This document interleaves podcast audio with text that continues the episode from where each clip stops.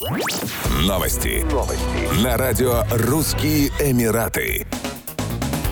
В 2023 году московская биржа планирует запустить на валютном рынке торги эмиратским дирхамом, азербайджанским манатом и египетским фунтом, сообщил председатель правления торговой площадки Юрий Денисов. Мы продолжим добавлять новые валютные пары. В планах на 2023 год запуск торгов дирхамом ОАЭ, азербайджанским манатом и египетским фунтом. Все это валюты крупных внешнеторговых партнеров России, заявил он. Смещение интереса в сторону национальных валют и замещение ими объемов торгов в долларах долларах и евро стало ключевым трендом на валютном рынке. Ранее кандидат экономических наук Александр Разуваев рассказал, почему россияне стали чаще приобретать эмиратские дирхамы. По его мнению, национальная валюта ОАЭ и вложения в нее дают возможность не беспокоиться об антироссийских санкциях.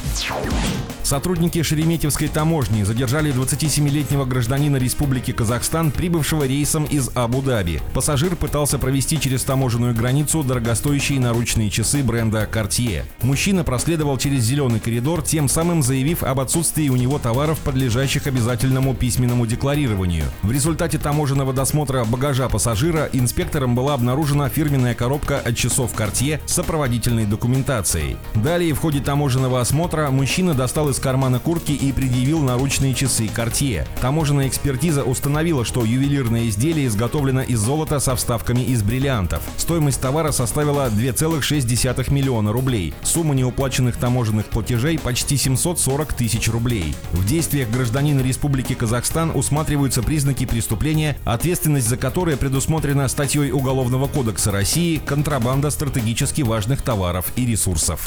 Еще больше новостей читайте на сайте RussianEmirates.com